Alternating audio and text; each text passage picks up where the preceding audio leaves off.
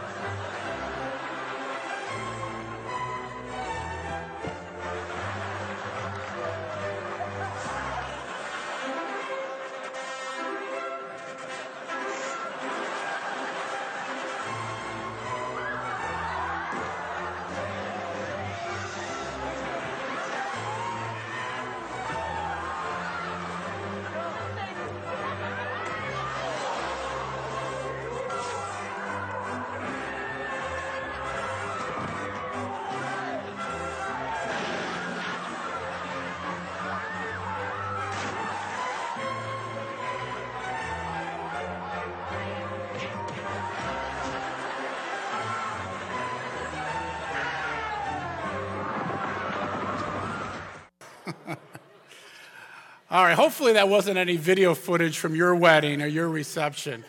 All right, and hopefully that doesn't occur if you're not yet married at your future wedding. Uh, but the point here is that problems occur in every, may not be the wedding, but for sure in, in every marriage. You know, that's why, that's why they call it the honeymoon. A little tidbit of information for you. You know in 1552, an author by the name of Richard Hughley coined the phrase honeymoon to try and depict, you know, this time, this magical time right after marriage. But I like another author and his uh, definition of, uh, of honeymoon, Samuel Johnson. He wrote this Honeymoon is the first month after marriage when there's nothing but tenderness and pleasure. You know, that's why if you're on vacation, you run into a, a couple on their honeymoon. Uh, what do, you, what do you say to your friends or your spouse? You go, "Ah, right? Isn't that what you do? You want to do that right now, don't you? Let's hear one, two, three. Ah, yeah, now you're prepared for your next vacation when you run into a, a couple. You know, and why do we say ah? Because we've got this moment, this magical moment of tenderness and pleasure. Ah. And then, ah, it's going to end pretty quickly here. See, the reality is, is that with every marriage does come a honeymoon. But after every honeymoon, the honeymoon comes to an end. Now, Rach, I'm going to have you come up, and she's going to share a couple of real stories, uh, kind of sad stories from people's lives of honeymoons that uh, came to an end. I'm going to read two stories of people whose honeymoons have ended and now they're having a hard time dealing with their lives and even just with the realities of their marriages. I'm sure most of you who are married will relate to one or maybe even both of these stories. They may not be an exact fit to what you've gone through, but I'm sure a time will come to mind when you were ready to throw in the towel. Let's start with, well, let's call him Tom. Tom. Tom was struggling and ready to pack it in. No, it wasn't that he had been dealt some disaster that had left him devastated and alone. Actually, from the outside, his life looked pretty good. He had a bright, beautiful, intelligent wife, three young kids under the age of seven. His job, it was never boring or mundane, yet Tom toyed with the idea of quitting his own life. It simply wasn't enjoyable anymore. He and Sarah seemed to function with a low grade sense of irritation toward one another all the time. And their schedules, they were ridiculously demanding. Their children, they seemed to be in constant need of attention. Tom felt that there was seldom a day in which he didn't upset Sarah in some way. He was tired of working hard and having little to show for it. He couldn't find much reason to continue. And now there's Cindy. Her feelings and her thoughts, what she really, really feels, they, she stuffed that down over time. The only time she really allows herself to think about what matters is when everything's quiet and she can't ignore them anymore. Cindy lay in bed awake. She was looking at Mac.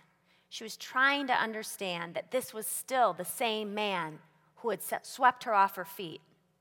As a tear coursed down her cheek, she remembered Mac's infectious smile, his sense of humor, she thought about how Mac had the ability to make the simple things enjoyable. Now, he just seemed constantly distracted and frustrated. He spent his time watching sports or hiding behind his computer. Going to bed was particularly hard for Cindy. She longed for just a little bit of tenderness. Before they caved into exhaustion and slept, but there wasn't any tenderness. Mac would crumble into bed, sullen once again, mumble goodnight, give her her perfunctory kiss, and roll over into sleep. Night after night, Cindy would lie awake, searching for a reason to continue. Now, somehow, someway, every marriage becomes a struggle. Life after the honeymoon is radically different than the honeymoon itself. The person you love to play with, you now live and work with. The person who was once your escape from responsibility is now one of your greatest responsibilities. Spending time together is radically different than living together. Reason for attraction, now they've become sources of irritation. We are all confronted with the fact that in some way our marriage is not what it was meant to be, or even what we dreamt it would be. Thanks. Those couple of stories, they probably hit too close to home with some of us that are here today. You see, the reality is, is early on in marriage, we realize that, that we're a sinner, and we realize that we've married a sinner. Now, Rachel is the exception to that, okay? Let me get that out there. Yeah, she does not yet know that I'm a sinner, but uh, she will. She will at some point in the near future. But see, the reality is that it's exactly that. You quickly realize that there is sin just infested in this marriage. So, when your marriage dreams hit the fan, the question I have for you is where do you look? Where do you turn? What becomes your solid foundation? What gives you reason to continue when those little nagging things just seem to be accumulating day after day, week after week? Or what happens when those big problems just leave you devastated? What produces, this is a key question, what produces a godly, healthy, sturdy marriage of love and unity and understanding? That's what we want to tackle today. And we believe that a godly, healthy marriage of love, unity, and understanding is not rooted in romance. There's nothing wrong with romance, but the world will tell you that your marriage is rooted in it. But we believe that that's not the case. We believe it's rooted in worship it's in putting Christ first in your marriage. Now, over our 20 years, we have found that there are, are, three ways in our lives that we've learned to put Christ first and worship Him in our lives. And it hasn't always been easy, right? I mean, there's, there's good days, there's bad days, there's good years, and, and there's bad years. But these are three ways that we'd like to share with you that uh, we feel we've been, been learning from the Lord on over these years. And so, Rachel, would you come on up, back up, and uh, introduce uh, the first way for us? So, our first point today is worship Christ as creator. Our primary text for this point is John 1 1 through 3. If you haven't already, pull out your outline and you can begin to fill in the blanks. That's the first one there, creator. And now I'll read John 1 1 through 3. In the beginning was the Word, and the Word was with God, and the Word was God. He was with God in the beginning. Through him all things were made. Without him nothing was made that has been made. Now, if this concept of Christ is creator is new for you, let me read a couple other texts that clearly outline this matter. I'll read and you can follow along. Revelation 14 said, 7, he said in a loud voice, Fear God and give him glory, because the hour of his judgment has come. Worship him who made the heavens, the earth, the sea, and the springs of water. Psalm 95 6. Come, let us bow down and worship. Let us kneel before the Lord our Maker. And lastly, Colossians 1:16, for by him all things were created, things in heaven and on earth, visible and invisible, whether thrones or powers or rulers or authorities, all things were created by him and for him. Thanks for reading those. Those are just some powerful verses proclaiming Christ as our creator and proclaiming our desire and our need to worship him in that way. Now, when I look at John 1 through 3, in the beginning was the Word, and the Word was with God. Without him, nothing was made that has been made. And that includes the gift of our marriage, our marriages. Now, when we talk about worship, I need to unpack this just a little bit because when I say worship, we're talking about every human being and what they live for. Every human being lives for something. Uh, behind everything we do is some kind of hope. We're in some constant pursuit of life. And there's something that we attach our identity, our meaning, and our purpose to. You say, well, what does this have to do with, with marriage? Well, this insight has everything to do with how a marriage operates. Because what happens too often in marriages is this meaning, identity, and purpose that we're supposed to get vertically from the Creator in worship of Him, we end up going to our spouse for horizontally and the creation. And we put our meaning, identity, and purpose in the creation, in our spouse. That's really the root of most of our marital problems. And so we believe that marriages need to start, they need to grow, and they need to get fixed vertically before they ever get fixed horizontally. We have to deal with what drives us before we can deal with one another. So, to that end, let's talk about a marriage that's built on worship. As, as, we just saw, Christ is the creator. He's the creator of love, He's the giver of the gift of, of worship.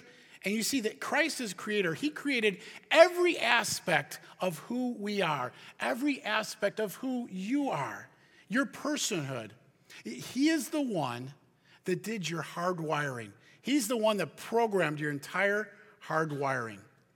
Now, did you know when we were created, we were all created in only two different kinds of people?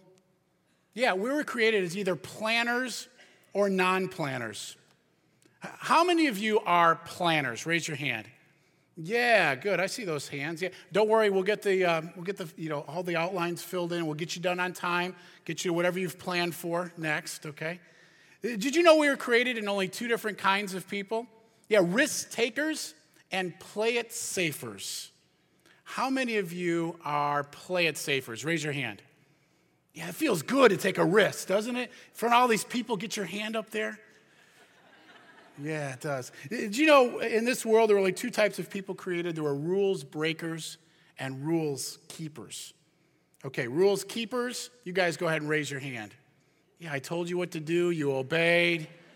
Do we have any rules breakers that just raise your hand because that's who you are? Yes, some of you are out there. See, that's the reality. God created us to be who we are. He determined how tall you'd be, your innate personality, your natural gifts, the tone of your skin, your natural degree of athleticism, whether you're mechanical, analytical, or relational. You didn't choose any of these things. All of these things were chosen by a divine artist with an infinite creativity. Amazing. But see, there are moments in our marriage, if we're honest, one in our selfishness. We want to climb up on the throne of the Creator and we want to create our spouse in our image, at least in an image of somebody that we can live a little easier with. This is hypothetical, Rachel. This has nothing to do with our marriage. Just want to make sure we got all that straight in there. But here's what happens the relational wife who wants to turn a mechanical husband into her clone. Uh, the analytical husband, uh, you know, he wants to recreate his more emotionally wired wife into a dispassionate thinker like himself. Rachel wants to turn her relational husband into somebody who can fix anything around the house without using super glue or duct tape, right? Actually works on most things if you ever if you ever try it. The husband allows himself to be irritated by the screechiness of his, of his wife's voice. Or the wife becomes impatient because her husband is so slow in everything. I see elbows flying all over the auditorium. I, I see them even in Bartlett flying here. Okay, why is that? Because we recognize in our married lives in subtle or, or not so subtle ways that we all question the Creator. And when we do that, listen to this we dishonor God and we disrespect our spouse. We end up criticizing the other for choices that he or she didn't make.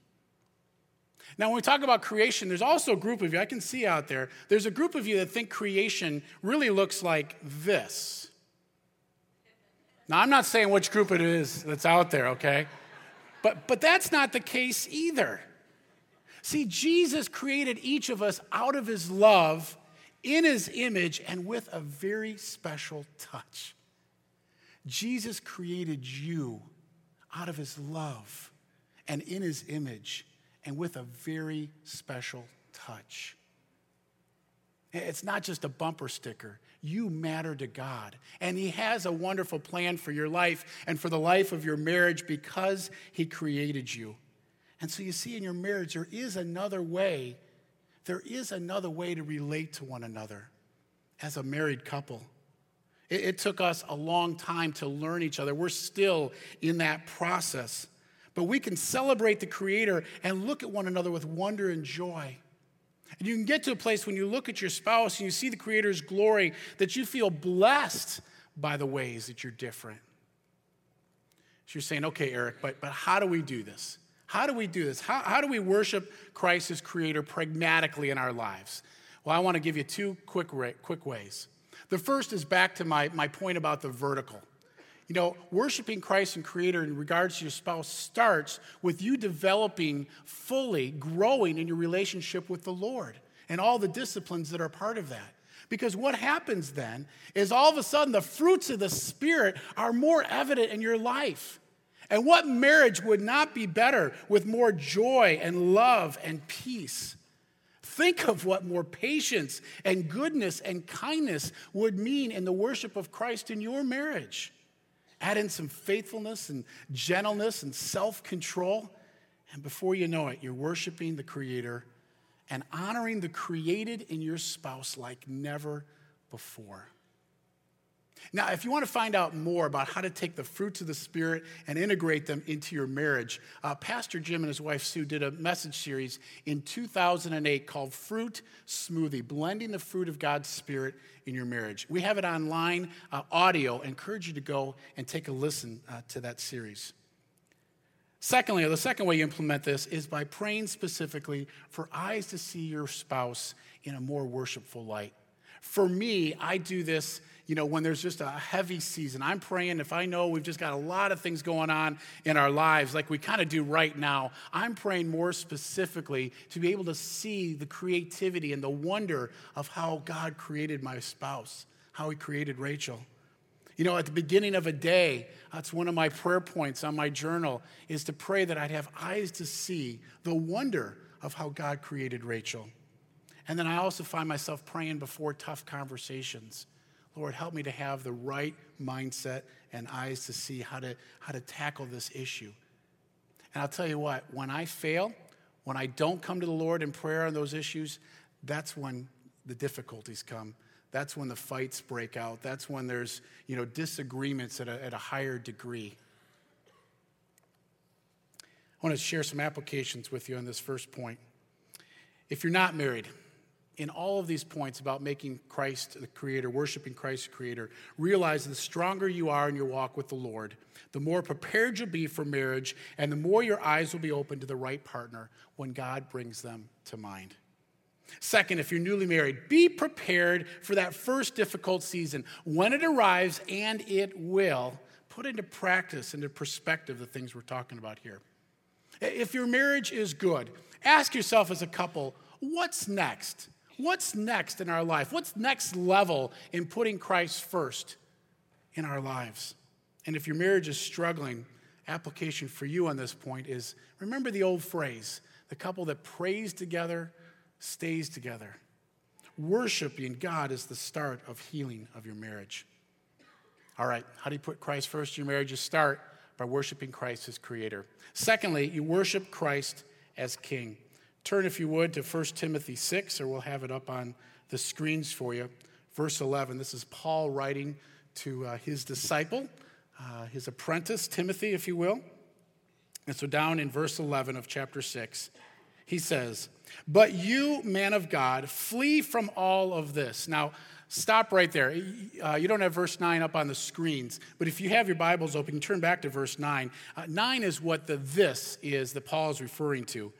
People who want to get rich fall into temptation and a trap and into many foolish and harmful desires that plunge men into ruin and destruction. So what Paul is saying to Timothy here, it sounds a lot like, you know, American Suburban 2012, that we have this pursuit of the best cars and the best houses and the best things for our kids and take the best vacations and, you know, all these types of things, which in and of themselves aren't necessarily bad. But what Paul is describing here is the worship of such things. And so, again, in verse 11, but you, man of God, flee from all of this and pursue righteousness, godliness, faith, love, endurance, and gentleness. Fight the good fight of faith. And it is a fight. Take hold of the eternal life to which you were called when you made your good confession in the presence of many witnesses. Then jumping down to uh, verse 16 talking about the King of Kings and Lord of Lords, who alone is immortal and who lives in unapproachable light, whom no one has seen or can see. To him be honor and might forever. Amen. Wow, what a powerful last verse there, talking about the kingdom of God. To him be honor and might forever. That's the King of Kings and the Lord of Lords we're talking about. That's the kingdom of God, the kingdom of Christ. And when you're a part of the kingdom of God, that's what we're to do is worship Christ as king. But there's a reality in our lives that we're all a part of a kingdom, one of two different kingdoms, either the kingdom of God or the kingdom of self, which Paul told Timothy to flee from. You know what that looks like? This is a small kingdom where, personal happiness reigns supreme. You know, in this kingdom of self, uh, we live for this kingdom. Our decisions, our thoughts, our plans, our actions, our fun. You know, our words, our actions, our decisions, they're all driven by personal desire. You know, we know what we want from people, how to get the right people around us, you know, how to seek to surround ourselves the people that are going to serve our kingdom purposes. I'm hoping that that's not too convicting for any of you, but it is for our culture for sure. But there is this other kingdom, which makes such a huge juxtaposition here. It's the kingdom of God. This is a huge kingdom where God's will and his glory reign supreme. In this kingdom, we live for, it's about God's plans and purpose and desires in our lives. We seek to help others and serve them. We seek to surround ourselves with people that will help us grow in our relationship with the Lord.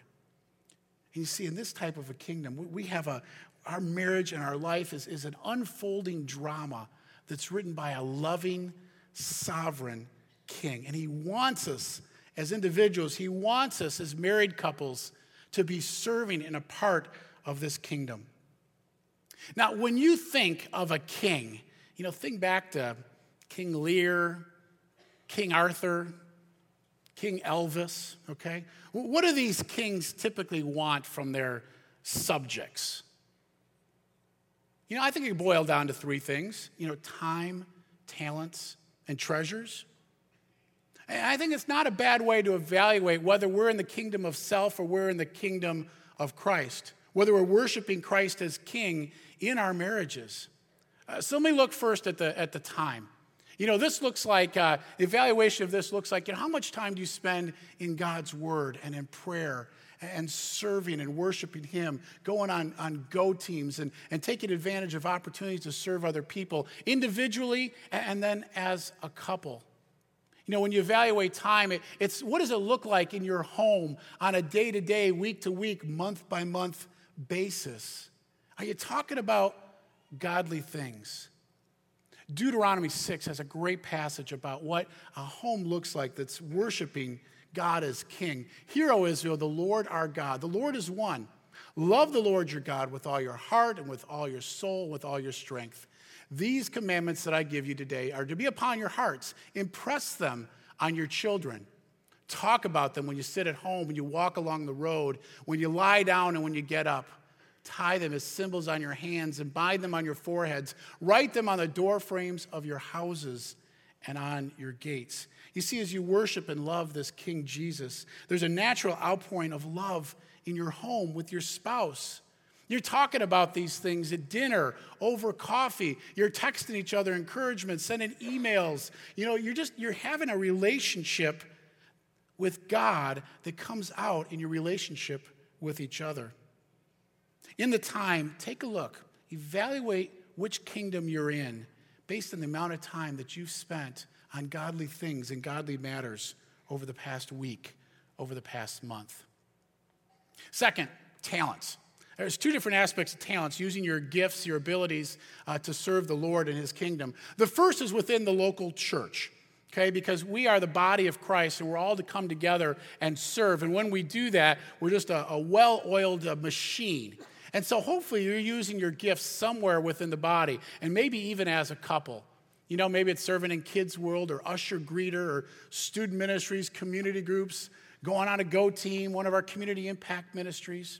Uh, but there's a second aspect of this, and that's what is your, your full time job, so to speak, right now. What has King Jesus called you to do nine to five in your life right now? Uh, are you a business person? Are you an accountant? Has King Jesus called you to be a stay at home mom? Or maybe a student or a truck driver? Maybe King Jesus has called you to be a football player. Probably not too many here. But I, I heard an interview uh, recently on Sports Talk here in Chicago where Brandon Marshall, uh, who's the, the new wide receiver this year from the Chicago Bears, was being interviewed by a couple of guys. And uh, they asked him, they said, You know, Brandon, uh, you've had a, a, storied past, and that's, that's to put it lightly. He's been arrested a bunch of times, domestic abuse and such. And yet, when he's come to Chicago, he's been like this model citizen on and off the field. And so they asked him, So, why, what's different? Is it a new coach? Is it, uh, you know, a, a, just a new friends, a new area, kind of a fresh chapter in your life? And Brandon said this. He said, You know what, guys? A year ago, I put my faith in Jesus as my Lord and Savior. And my life, yeah, go ahead and give a hand to that. And my life is now changed. So on the football field and outside the football field, I now serve King Jesus. Well, you know what? that's what we're called to do in our lives as well. And when we do that, you know what the announcers said there? They said, We've noticed. We've noticed. And when we do that in our lives, the people around us notice, and more importantly, our spouse notices. When we're serving our spouse as the, as the husband, as the wife in our full time capacity, or in a major portion of who we are. Okay, treasures.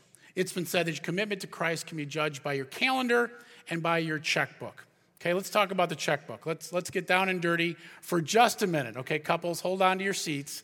Not going to get too bad here, but I got to ask you, couples, married couples, how are you doing at giving your treasures, or being on the same page at committing your treasures to the Lord's work? How are you doing with that? More importantly, are you on the same page and is it a biblical page of obedience? If not, it's time to start praying about it. It's time to have some tough conversations. It's time to maybe sign up for Financial Peace University. And by the way, I'm not saying this because Christ community needs your money. The reality is, we do need your money because that's how God's established the church through the generosity of his people. And we love to keep the lights on and have the same quality and quantity of ministries. You know, I love to get a paycheck every now and again. But that's not what I'm talking about. I'm talking about a matter of the heart. We're talking about worshiping Christ as King. So, as a subject, how are you doing at doing that as a couple in your finances? Matthew 6 21 says, For where your treasure is, there your heart will be also. For us, this was not an easy thing to start in our marriage. And we had to have some long conversations about how to put Christ first in this way. And Rachel's going to share a story of how God really encouraged us um, to, to put Christ first in this way. Rachel. Right after we got married, Eric and I talked about being obedient to Christ with our finances. We took a Ron Blue course, which is actually the Financial Peace University of the day, and we read a book from Larry Burkett. We felt pretty good about our plan. We both grew up with not a ton of money and never really understanding tithing or putting it into practice. So, this step of obedience together was a big step. Well, six months into our marriage and our uh, obedience plan, the Lord surprised us just a bit and blessed us at the same time when I became pregnant with our oldest son, Luke. Nine months later, Luke was born, even though we had planned on waiting seven years to have our first child. This took a little bit of getting used to. However, God is king, and we knew that his plan was good. Luke had a little bit of a rough start to life. Uh, after 26 hours of hard labor, he had to be delivered emergency C section. And if you'd ask Eric, he would say that the delivery was something like The Exorcist meets The Alien, if you remember those two old movies. Luke had a little bit of jaundice and some significant lung problems, and he ended up spending a little bit of extra time in the hospital. As a young married couple in school with multiple part time jobs and school insurance, we didn't have a ton of insurance coverage. When the bills started coming in for Luke, we really were shocked. After a couple years, we paid off the bills little by little. And then on Good Friday, after Luke was um, about two and a half, we received a bill for roughly $5,000. It was from a collection agency that said that they'd been trying to track us down, and we had until Monday, which was the day after Easter, to pay this bill off, or they would take legal action. Well, Eric and I prayed because we didn't have the money. We told one person about our situation, and they definitely didn't have the money to pay this off. And so we thought, okay, we got to pray about this. We took the weekend, and then Eric would call on Monday to see if the collection agency would extend grace or work out a payment plan or something. I do have to admit to you that our conversations that weekend, we did have levels of frustration with God. Here we were really trying to be obedient to God with our finances. We couldn't understand why this was happening. Still, we were determined to stay in obedience to Christ. And what a great weekend, Easter, to really do this. Well, Monday came, Eric called, and to his amazement and really our total shock, the bill had been paid in full just that morning to the exact penny. We obviously didn't pay it, and the person we told they didn't pay it. All the insurance money was way past coming through. We really still, to this day, have no idea how that happened. Early in our marriage, this was a huge sign from God saying, I will provide for you when you worship me as king. I will care for you when you care about me and obey me. To this day, this drives our marriage. Sure, we're a little bit older, a little bit more established, but now we have three teenagers. So we need to trust God, I think, even more. I'm an interior decorator, and when times are slow like they are now in this economy, I have to trust God. In good times and in times of struggle, as a couple, we need to trust God. We need to commit to worshiping Christ as King in all areas of our life, even in our finances.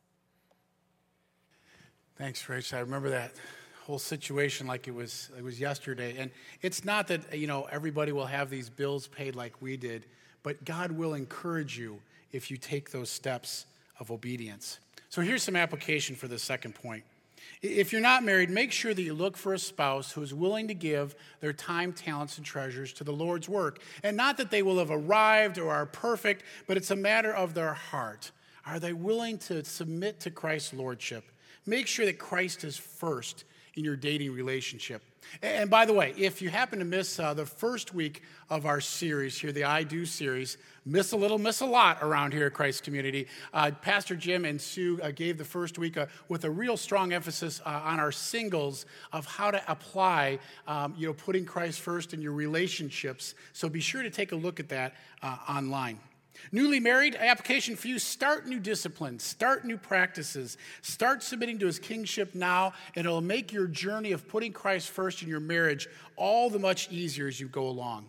If your marriage is good, an application there is just think about how can you encourage other people? Maybe it's leading a couples group now. Maybe it's finding some ways to mentor other couples or get involved in leadership in our Financial Peace University. And if your marriage is struggling, talk about these matters together, pray about them, and begin in each area to submit to Christ the King.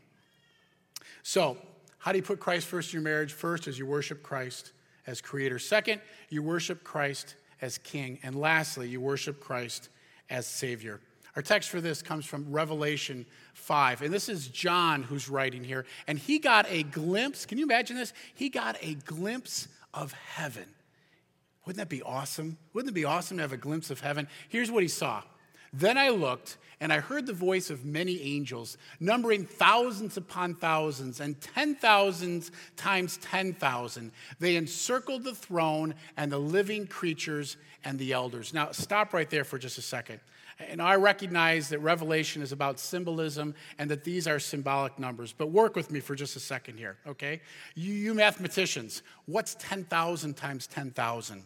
That's 100 million angels. That's a third of the size of the United States of America, encircling the throne of our Savior Jesus and worshiping Him. Can you imagine such a scene? How awesome is that? And here's what they sang in a loud voice. They sang, Worthy is the Lamb who was slain to receive power and wealth and wisdom and strength and honor and glory and praise. Isn't that amazing? Isn't that unbelievable? Now, I don't have 100 million people here, although I know I do have some angels in the crowd today, okay?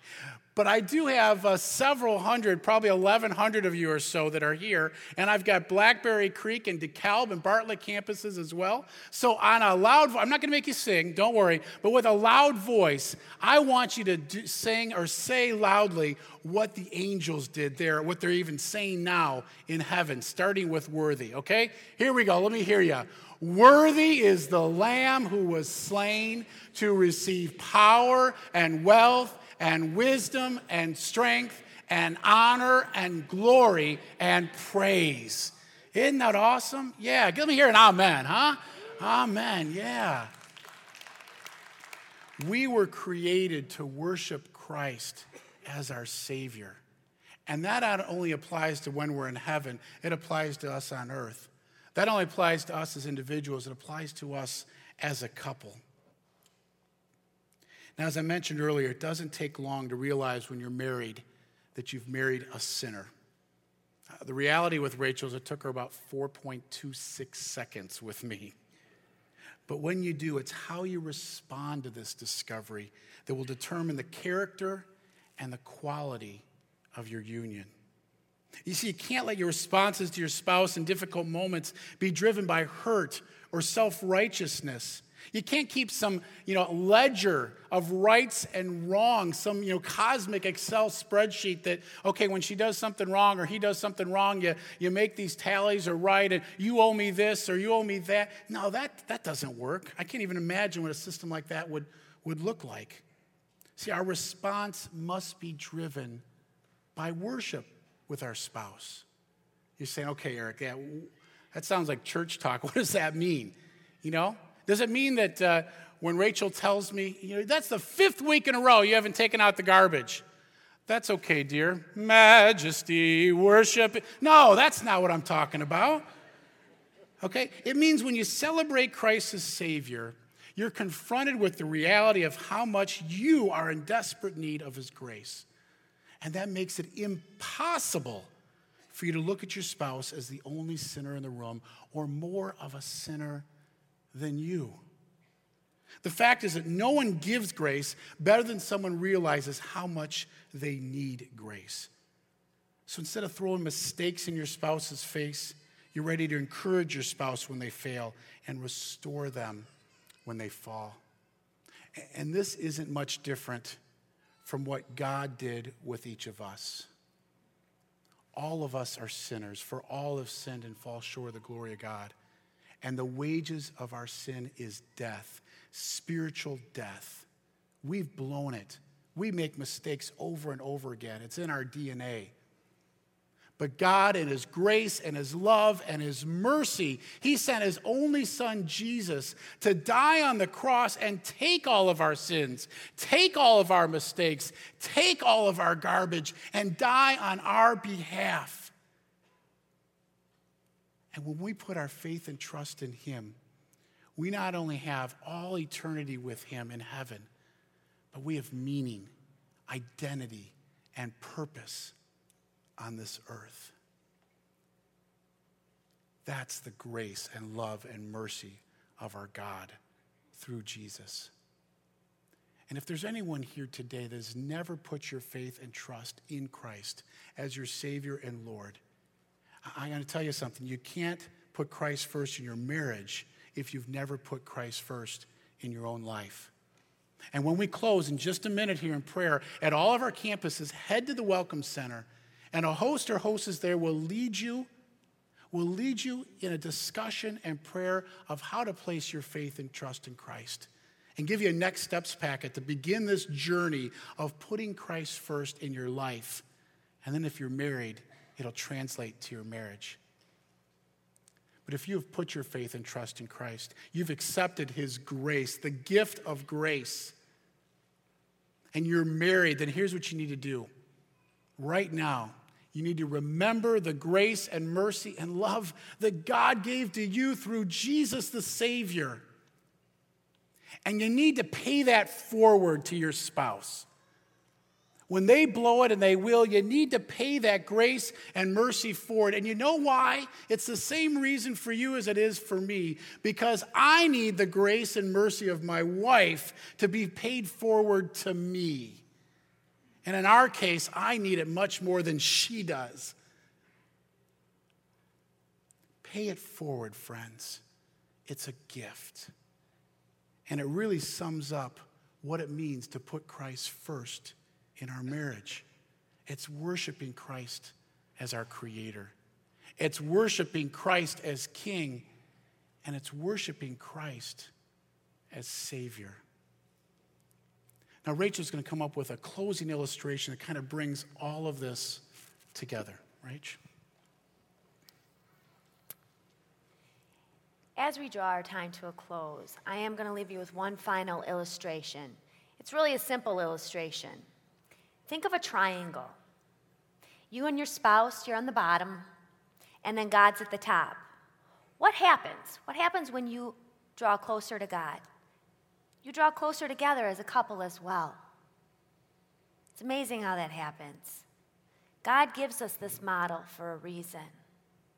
That will be our prayer for each of you. Now I'm going to turn it over to our campus pastors. Would you pray with me? Father God, I thank you for this time that we've had together. I thank you for each person that's here, young, old, married, single, wherever we're at, Father. I just pray that we would put these practices into play in our lives, and I pray that we would put you first. That's the place that you deserve. That's where you need to be in each of our lives, and I pray that we would do that this week, Father. Thank you for being the ultimate example and sending your Son to die for us. Be with us this week, Father, and help us to love each other the way you love us. In Jesus' name, amen.